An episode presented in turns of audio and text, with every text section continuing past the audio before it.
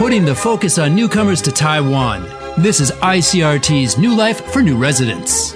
回想汗水与泪水，新住民在台湾开辟家园的心声，请收听《新住民新人生》。 From January second, the National Immigration Agency is altering the format of alien resident and alien permanent resident certificate I D numbers. The old numbering system consisted of two letters plus eight numbers, while the new format is one letter plus nine numbers.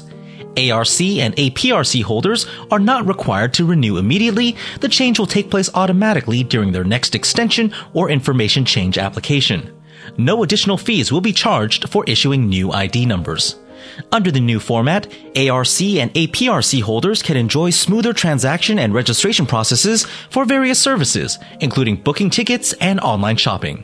内政部移民署将从一百一十年一月二日起，将现行外来人口统一证号用原来两码英文加上八码数字，改成比照国民身份证字号一码英文加上九码数字。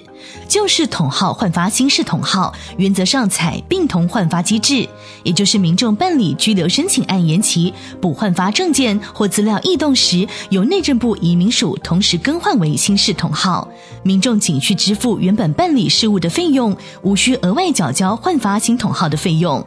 未来新式统号上路后，将可大幅改善现行统一证号无法顺畅进行网购、订票或加入线上会员等日常事务，使外来人口生活品质有感提升，达到更友善、更便利、更台湾的效果。